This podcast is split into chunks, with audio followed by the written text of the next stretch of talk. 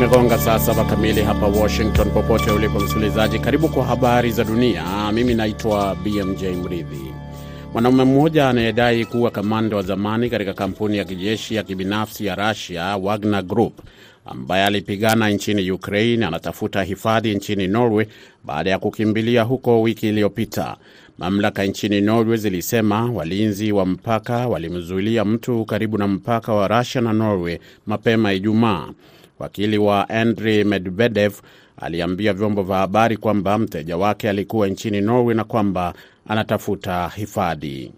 Maafisa wa Ukraine walisema Jumanne kwamba idadi ya waliofariki kutokana na mashambulizi ya Jumamosi kwenye jumba la ghorofa mjini Dnipro iliongezeka na kufikia 41 baada ya waokozi kupata mwili wa mtoto kwenye vifusi. Gavana wa eneo hilo Valentin Lezinsenko alisema kwamba watu 25 bado hawajapatikana huku asilimia 90 ya vifusi vikiwa vimeondolewa.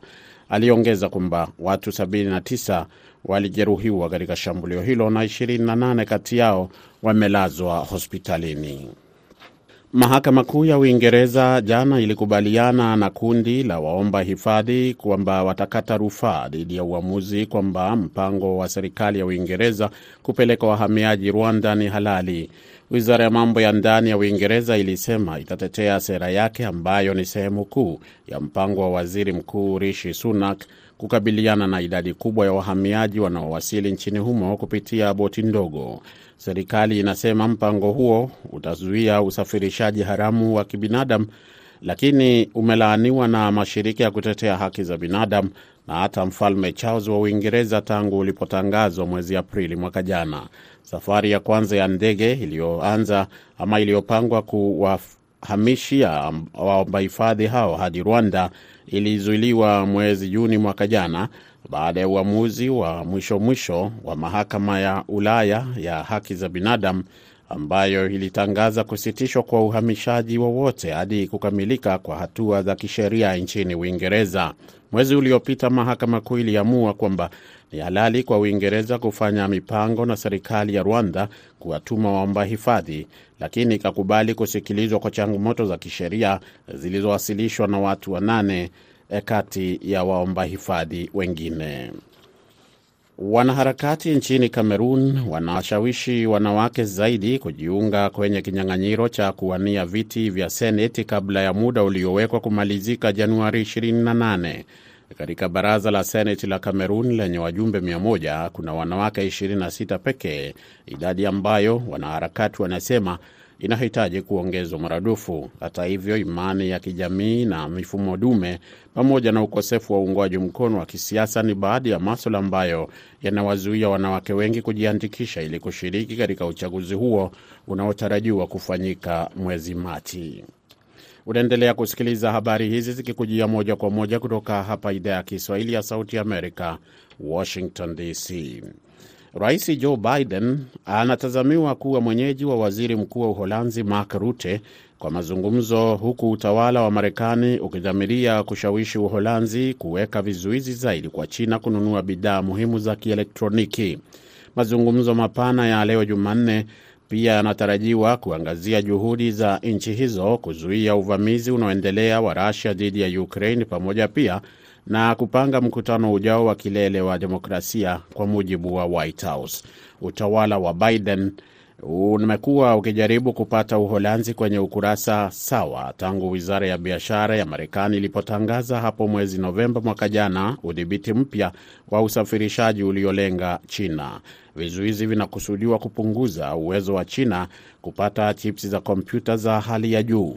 Maafisa wa utawala wametoa hoja kwamba vikwazo vya usafirishaji bidhaa nje ni muhimu kwa sababu China inaweza kutumia vifaa hivyo kuunda mifumo ya juu ya kijeshi, ikiwa ni pamoja na maangamizi.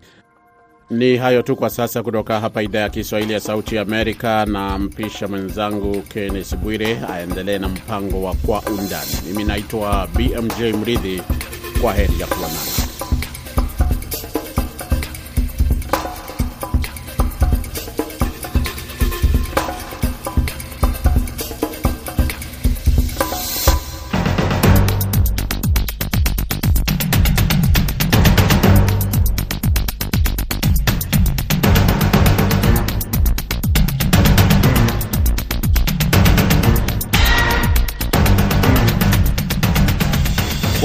Undani tunaangazia vita vya Russia nchini Ukraine. Russia inaendelea kurusha makombora yanayolenga raia na kuharibu mifumo muhimu, huku ikianza mazoezi ya kijeshi na Belarus.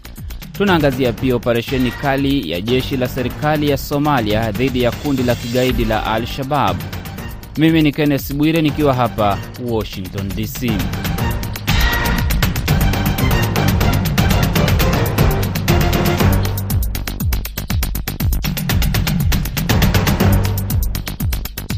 Msikilizaji, idadi ya vifo vya raia inaendelea kuongezeka Ukraine kutokana na mashambulizi ya makombora ya Rusia. Mji ulio kusini magharibi mwa Dnipro ndiyo sasa ngome ya milio ya makombora yanayolenga makazi ya raia.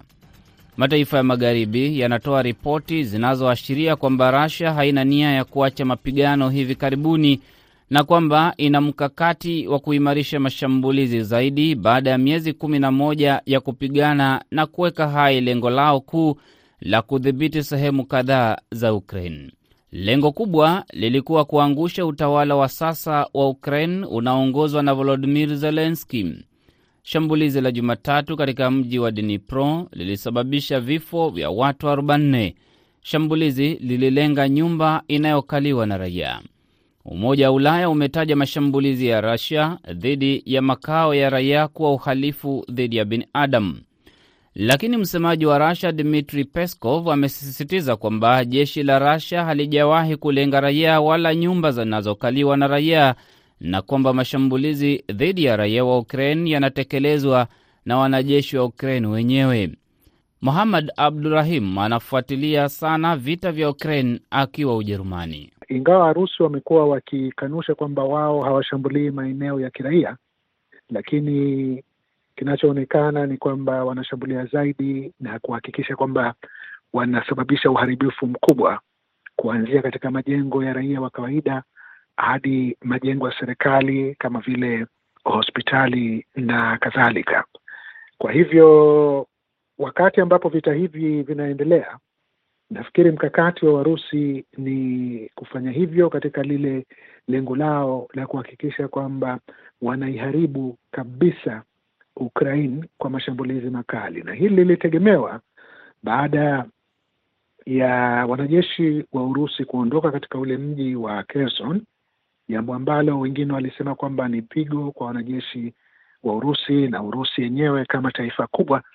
Lakini wengine wakaliona kwamba ni mkakati wa Warusi kuweza kujitayarisha kwa ajili ya mashambulizi makali katika kipindi cha baridi kali ambacho ni kipindi ambacho kipo hivi sasa, na hilo kwa kweli ndilo linalotokea. Ukitizama mashambulizi makali katika mji wa Soledar, na huku Warusi wakidai kwamba sasa wanaodhibiti mji huo pamoja na mashambulizi mengine yaliyoelekezwa katika mji wa Bakhmut ambao ni muhimu kwa Urusi, ikitumainiwa kwamba pindi Warusi wataweza kuuteka pia mji huo, basi itakuwa ni rahisi kwa wao kuitumia miji hiyo miwili katika kufanya mashambulizi zaidi katika maeneo mengine ya Ukraine.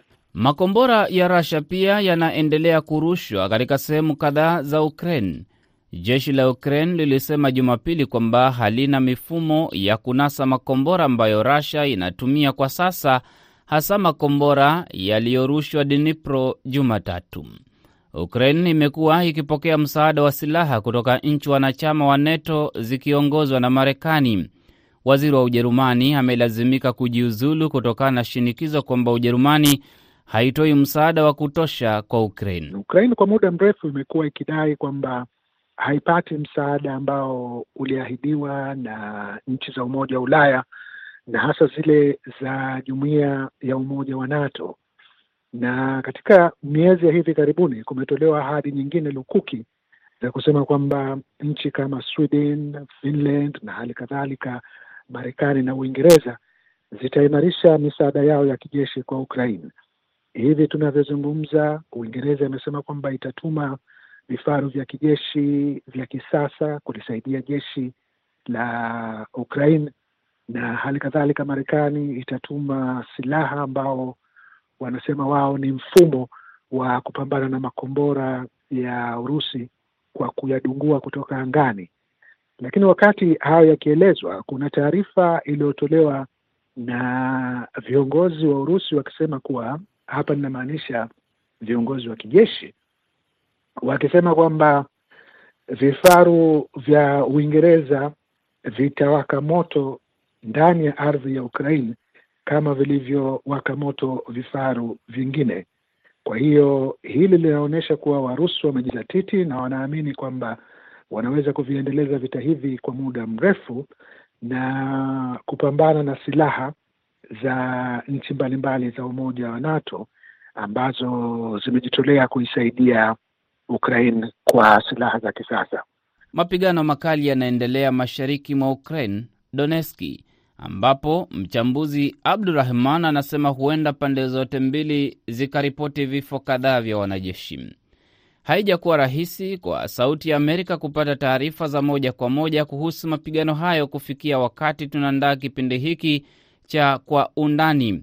Majimbo ya Donetski na Luhanski ndiyo yanaunda eneo la Donbas ambalo ni eneo kubwa la viwanda mpakani na Rasia. Rais wa Russia Vladimir Putin amesema kwamba Donbas ndiyo lengo lake kubwa analotaka kudhibiti kwa lazima, na Rasia imeunga mkono makundi ya waasi yanayotaka kujitenga ambayo yamekuwa yakipigana vita na jeshi la Ukraine katika sehemu hiyo tangu mwaka 2014. Wanajeshi wa Rasia wameungana na wanajeshi wa Belarus kwa mazoezi ya kijeshi yanayoendelea tangu Jumatatu ndani ya Belarus inayopakana na Ukraine. Mazoezi hayo yanatarajiwa kuendelea hadi Februari tarehe moja. Jeshi la Russia limetuma ndege zake za jeshi Belarus kwa mazoezi hayo. Belarus ilitumika na Russia kuanzisha vita ndani ya Ukraine Februari tarehe 24. Je, Russia inajitayarisha kwa vita vya muda mrefu baada ya miezi kadhaa ya kupata aibu kubwa kijeshi kutokana na wanajeshi wa Ukraine kuwaondoa wanajeshi wa Russia katika sehemu kadhaa walizokuwa na dhibiti pamoja na ripoti za Russia kupoteza wanajeshi kadhaa? Na je, Russia inaisukuma Belarus kujiingiza katika vita hivyo moja kwa moja? Nchi hizi mbili zinajichukulia kwamba ni ndugu katika eneo moja, na usisahau kwamba Belarus yenyewe ilikuwa ni sehemu ya ule muungano wa jamhuri kumi na tano zilizounda muungano wa jamhuri za Kisovieti au kwa maneno mengine Soviet Union ambao ulisambaratika mwaka elfu tisa tisini na moja. Lakini pamoja na hayo Belarus chini ya kiongozi wake Alexander Lukashenko ikaendelea kuwa na uhusiano wa karibu na Urusi ikiongozwa na Vladimir Putin iliisaidia uh, Belarus wakati lilipozuka lile vuguvugu la kutaka kumwangusha Lukashenko na hivyo kumbakisha madarakani. Lukashenko anachukuliwa na nchi za magharibi kwamba ni mmoja wa wale madikteta waliosalia katika Ulaya. Kwa hivyo hilo si jipya na si Belarus peke yake ambako tunaweza kusema kwamba kunaonekana wanajeshi wake wakihusika katika vita vya Ukraine, lakini kumekuweko na ripoti kwamba kuna wanajeshi kutoka, kutoka jamhuri ya Chechnya ambayo hiyo pia ina uhusiano wa karibu na Urusi kwa maana ya kwamba kiongozi wa Chechnya ni sahiba mkubwa wa Vladimir Putin. Kwa hivyo hilo si jipya na nafikiri kwamba ni jambo lililotegemewa kwa sababu kwa muda mrefu Urusi ilikuwa ikisaidiana na Belarus kwa kuweka wanajeshi kwenye eneo la mpaka na Ukraine, na hali kadhalika hizi luteka unazozizungumzia za ndege za kivita ni sehemu ya mkakati huo wa muungano wa nchi hizo mbili katika kushirikiana kupambana na Ukraine katika vita hivi.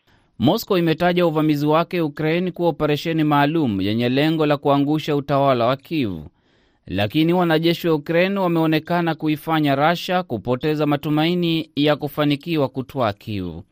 Kipindi cha baridi kali kimepunguza mashambulizi ya wanajeshi wa Ukraine. Taasisi inayofuatilia vita ya Washington Think Tank imesema Jumapili kwamba Russia inapanga kuimarisha mashambulizi katika muda wa miezi sita ijayo. Taasisi hiyo imesema kwamba Russia inapanga kuendelea kuimarisha jeshi lake kwa vita na kuimarisha utengenezaji wa silaha pamoja na kubadilisha viongozi wa juu wa operesheni hiyo ili ifanikiwe katika vita vyake nchini Ukraine.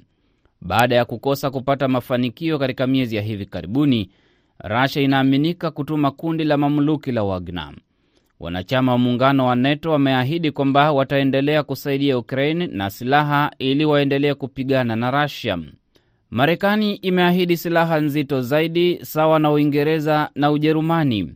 Waziri Mkuu wa Poland ametaka Ujerumani kutoa msaada zaidi kwa Ukraine.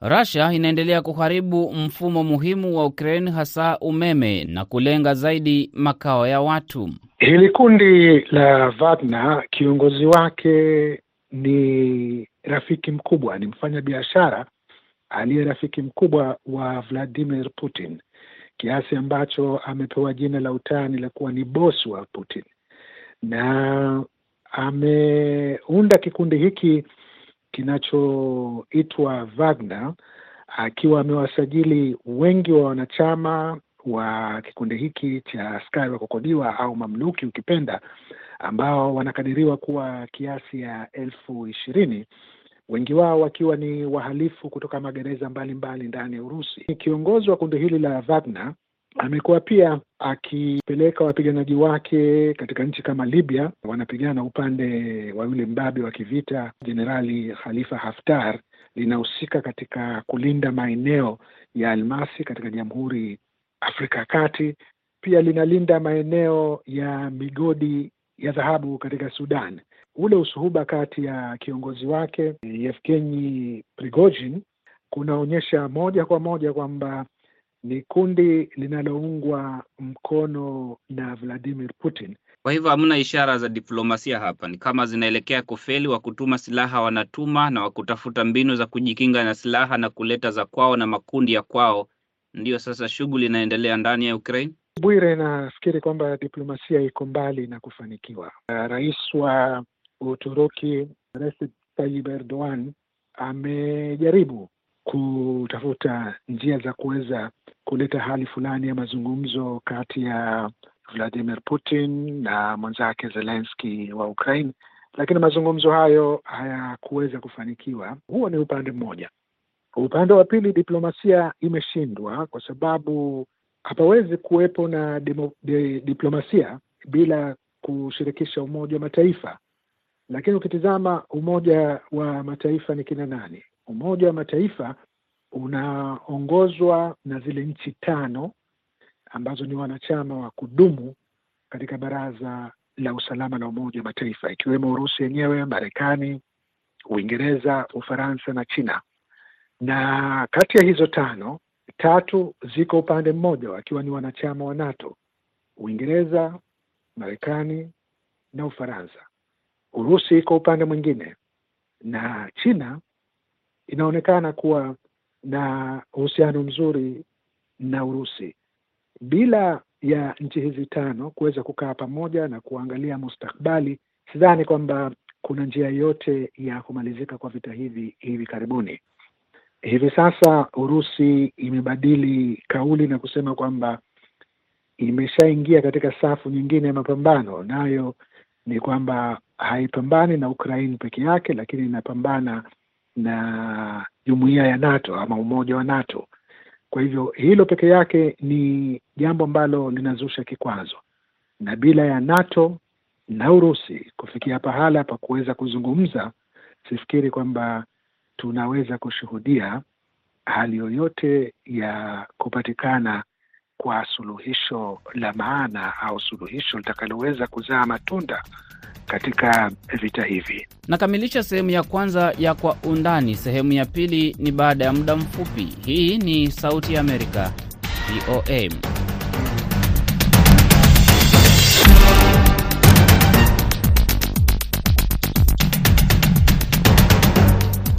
Karibu katika sehemu ya pili ya Kwa Undani. Mimi ni Kenneth Bwire.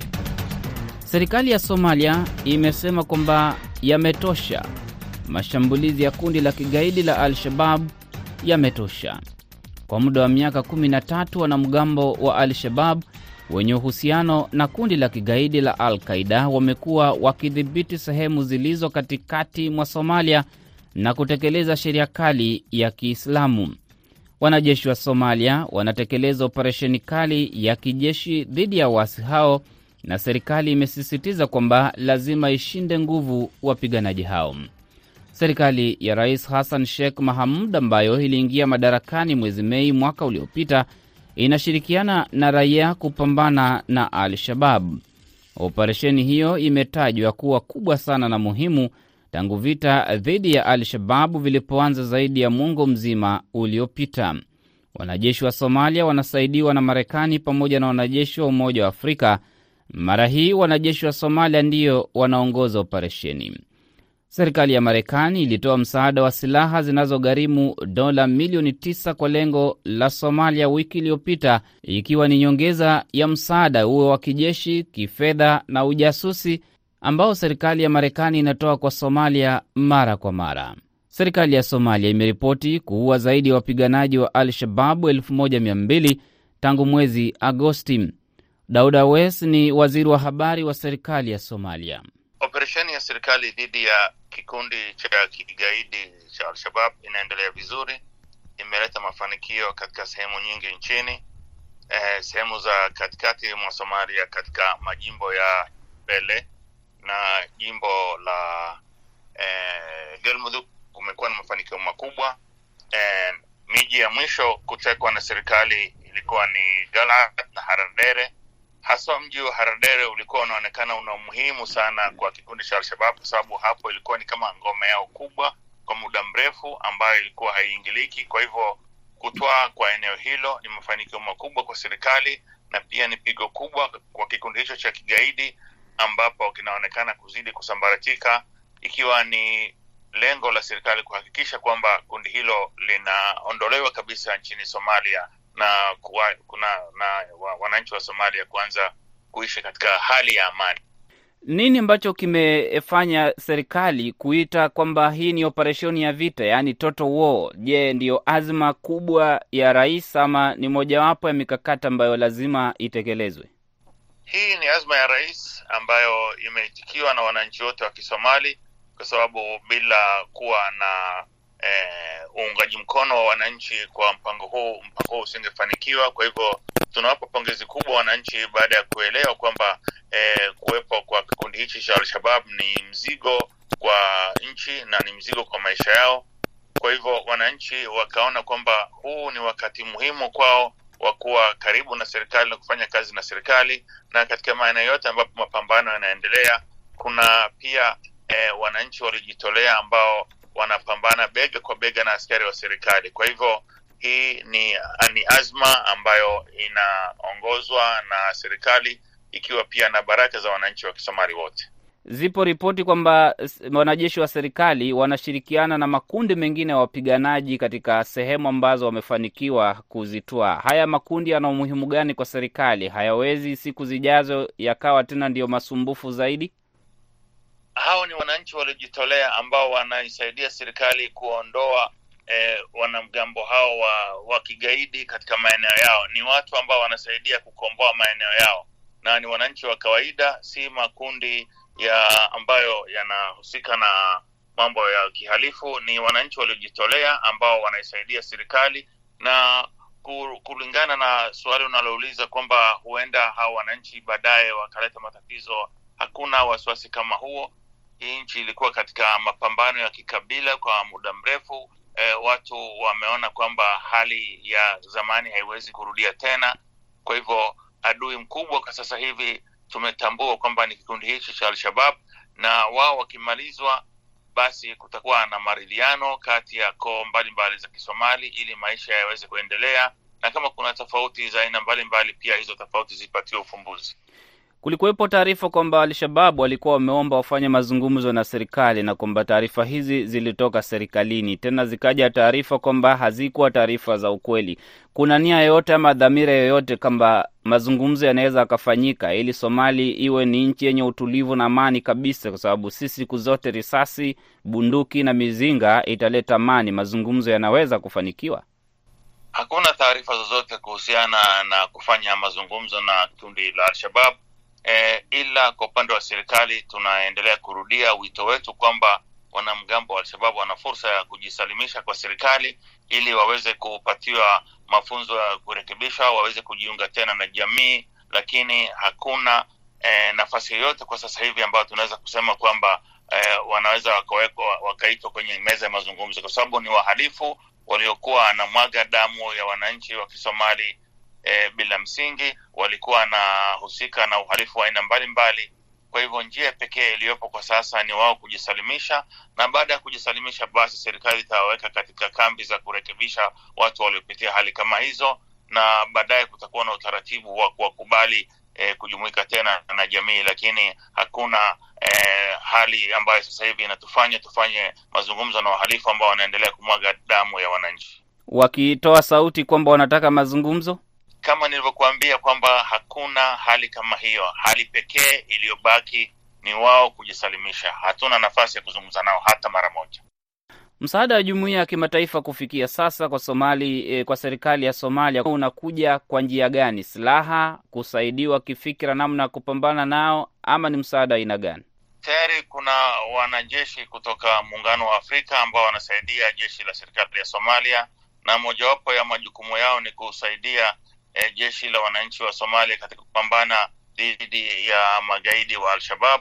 Eh, pia kuna nchi mbalimbali zinazoshirikiana na Somalia katika vita hivi dhidi ya makundi hayo ya kigaidi, na pia ukumbuke kwamba vita hivi vinatumika katika njia tatu tofauti. Njia ya kwanza ikiwa ni njia ya kijeshi, njia ya pili ni hiyo njia ya itikadi au ya ideolojia, na njia ya tatu ni kuhakikisha kwamba eh, pesa zinazotumiwa na wanamgambo na, na magaidi hao haziwafikii hazi tena. E, tumeweka mikakati ya kuhakikisha kwamba pesa walizokuwa wanachukua kwa nguvu kutoka wananchi, milango hiyo yote imefungwa. Katika mambo ya ideolojia, pia vyombo vya habari vya serikali na vyombo vingine hapa nchini Somalia viko imara kuhakikisha kwamba wanafikisha ujumbe imara na ujumbe eh, ambao thabiti unaweza kuiokoa nchi hii ambayo imekumbwa na janga hilo la makundi ya kigaidi kwa muda mrefu. Kwa hivyo huu ni wakati na huu ni mwaka ambapo Wasomali wamedhamiria kuhakikisha kwamba wanajiondolea e, matatizo hayo na kuanza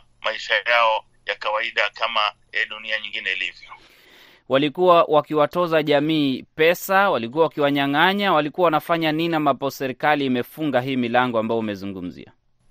Katika sehemu ambazo walikuwa wanatawala, walikuwa wanawatoza watu pesa kwa nguvu e, na hiyo hizo pesa walikuwa wanatumia e, kufadhili e, ugaidi wao na mambo yao ya uhalifu. Kwa hivyo serikali ikahakikisha kwamba milango yote ambayo inatumiwa na magaidi kufadhili e, vita, kufadhili uhalifu wao dhidi ya wanadamu e, unaondolewa. Kwa hivyo mikakati hiyo imefanya kazi na imeonekana kwamba ni muhimu kutumia njia hizo tatu kuhakikisha kwamba njia zote zinazowafanya uhalifu hao kuendelea zinakomeshwa. Kwa hivyo kuna mafanikio makubwa sana ambayo mpaka sasa hivi amepatikana baada ya serikali kuchukua sera hizo tatu. Ni nini ambacho jumuiya ya kimataifa, Umoja wa Afrika, Afrika, pembe yote ya Afrika, Somalia yenyewe ichukue ili kumaliza kabisa kundi hili na kuhakikisha kuna usalama wa kudumu Somalia?